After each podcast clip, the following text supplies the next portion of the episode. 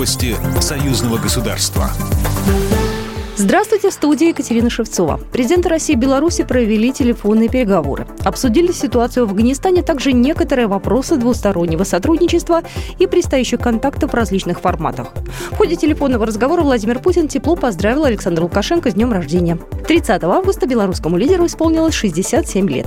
Ранее президент России направил своему коллеге поздравительную телеграмму.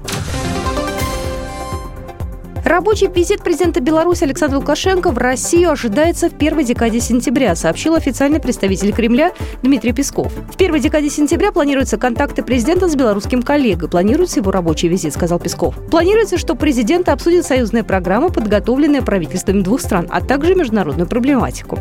Встреча состоится 9 сентября.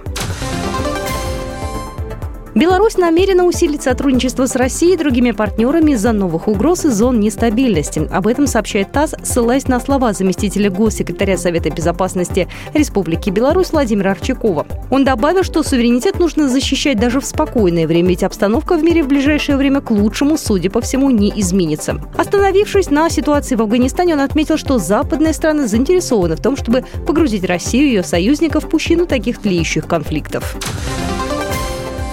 Подразделения зенитных войск Российской Федерации прибыли в Гродно для создания совместного учебно-боевого центра подготовки ВВС и войск ПВО двух государств, сообщает пресс-служба Минобороны Беларуси в своем телеграм-канале. 3 сентября ожидается прибытие авиационной составляющей самолетов Су-30СМ ВКС России на аэродром Баранович, отмечается в сообщении оборонного ведомства.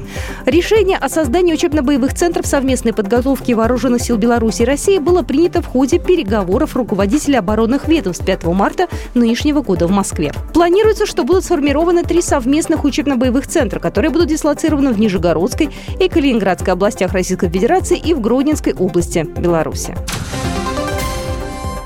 Военно-музыкальный фестиваль «Спасская башня» проходит в Москве. В день открытия прямо на Красной площади появились садники. Кремлевская школа верховой езды демонстрировала джигитовку. Показал мастерство и кавалерийский почетный эскорт. Именно он участвует в разводе караулов на Соборной площади. В фестивале участвуют военные оркестры из разных стран. Приехали коллективы из Беларуси, Австрии, Греции, Мексики, Катара. В завершении церемонии открытия над Красной площадью прогремел салют.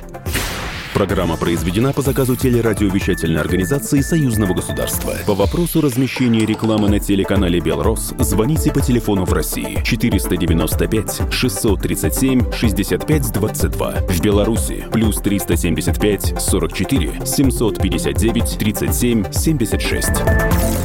Новости Союзного государства.